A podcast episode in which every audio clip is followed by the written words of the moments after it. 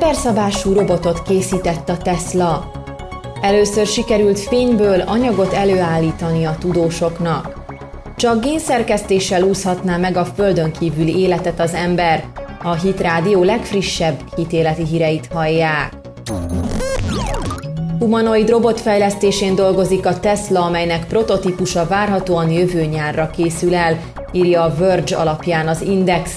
A Tesla botnak nevezett lény valószínűleg maximum 57 kg lesz, és az is kiderült, hogy Elon Musk cégének programozói Optimusként emlegetik. A cégvezér korábban elmondta, hogy az ő elképzelései alapján a jövőben robotok fogják elvégezni a veszélyes és az unalmas munkákat, hogy nekünk embereknek innentől opció lehessen, hogy egyáltalán akarunk-e dolgozni. Meg kell tanulnia a szerszámokkal dolgozni, súlyos csomagokat cipelni, mondta Musk a robot bemutatóján, amelyen kiemelte, hogy olyan mesterséges intelligenciát akar alkotni, amelyet az emberek is szeretnek. Hozzátette, hogy a robot barátságos lenne, és maximum 5 km per óra sebességgel tudna közlekedni, amely azt jelenti, hogy az emberek el tudnának előle futni, és le is tudnák teperni, ha arra van szükség. A Teslának egyelőre csak egy manökken verziója van a tervezett robotból, amely egyelőre nem működik, de annak bemutatása is már hírt kavart a médiában. Fényből állítottak elő anyagot tudósok. A tömegenergia ekvivalencia szerint két elegendő energiájú foton, vagyis fényrészecske egymásnak eresztésével anyag és antianyag hozható létre elektron és pozitron formájában. A folyamatot elsőként 1934-ben írta le két amerikai fizikus, Gregory Bright és John Wheeler, de megfigyelni egészen idáig nem sikerült, mivel ehhez a szóban forgó fotonoknak nagy energiájú gamma-sugaraknak kellene lenniük, amelyet a kutatók még nem tudtak előállítani, írja az áttörésről a kubit.hu.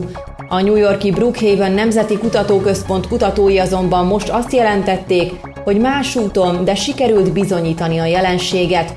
A központban található relativisztikus nehézion ütköztető segítségével olyan méréseket hajtottak végre, amelyek túlnyomó részt megegyeztek az előzetes számításokkal. Bright és Wheeler még arról írtak, hogy ez szinte lehetetlen, de akkor még nem is léteztek lézerek. Bright és Wheeler ezért egy alternatívát javasolt, nehéz ionok gyorsítását. Épp ezt tesszük a nehéz ion ütköztetőben, mondta Zhang Buxu, a Brookhaven fizikusa. A fotonok közvetlen ütköztetése helyett a kutatók két ion gyorsítottak fel egy gyűrűben, majd elküldték őket egymás mellett úgy, hogy majdnem összeütközzenek, mivel az ionok olyan részecskék, amelyek elektromos töltéssel rendelkeznek, és a fénysebességet közelítik elektromágneses mezőt is hordozva, amelyen belül számtalan virtuális foton található. Amikor az ionok elszáguldottak egymás mellett, a virtuális fotonokat tartalmazó felhőik olyan gyorsan mozogtak, hogy valódi részecskékként viselkedtek, amikor pedig összeütköztek, teljesen valódi elektron-pozitron párokat hoztak létre. A kutatók utólag megállapították, hogy a virtuális fotonok valódiként viselkednek, mivel a több mint 6000 létrehozott elektron-pozitron pár ugyanolyan szögben vált le a részecskékről, mintha valódi fotonok ütköztek volna, ezzel sikeresen demonstrálták a Bright-Wheeler folyamatot.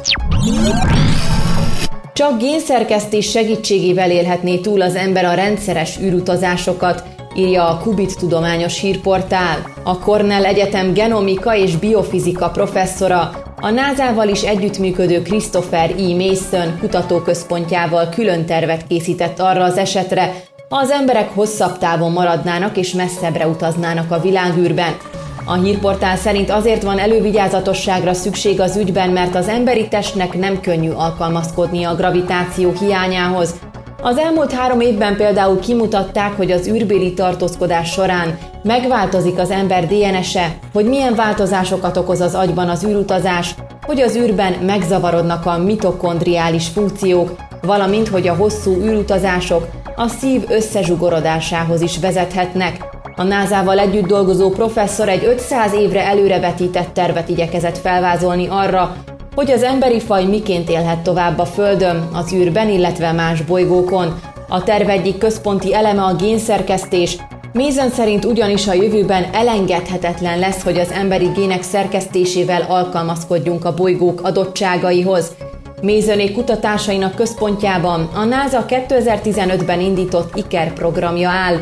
Az 1964-es Scott Kelly ekkor 340 napot töltött a nemzetközi űrállomáson, miközben egypetéjű ikerpárja Márk a Földön élt. Scott visszatérése után alapos vizsgálatoknak vetették alá őket, és kiderült, hogy bár a környezetváltozásból fakadó legtöbb probléma néhány napon vagy héten belül megoldódott, Scott Kelly DNS-einek 7%-ában tartós változást észleltek, és az űrben kialakult számos különböző betegségnek kaput nyitó mitokondriális diszfunkciók is megmaradtak. Számos olyan gént fogunk azonosítani az emberi genomban és más genomokban, amit az egészségünk szabályozására használhatunk, és amelyek segítségével különböző gyógymódokat alakíthatunk ki, vagy úgy módosíthatjuk őket, hogy a szervezet túléljen egy hosszú űrutazást, és egy másik bolygón való tartózkodást is, mondta a BBC-nek a professzor, aki szerint az emberi sejteken túl mikroorganizmusok szerkesztésére is lehetőség nyílik,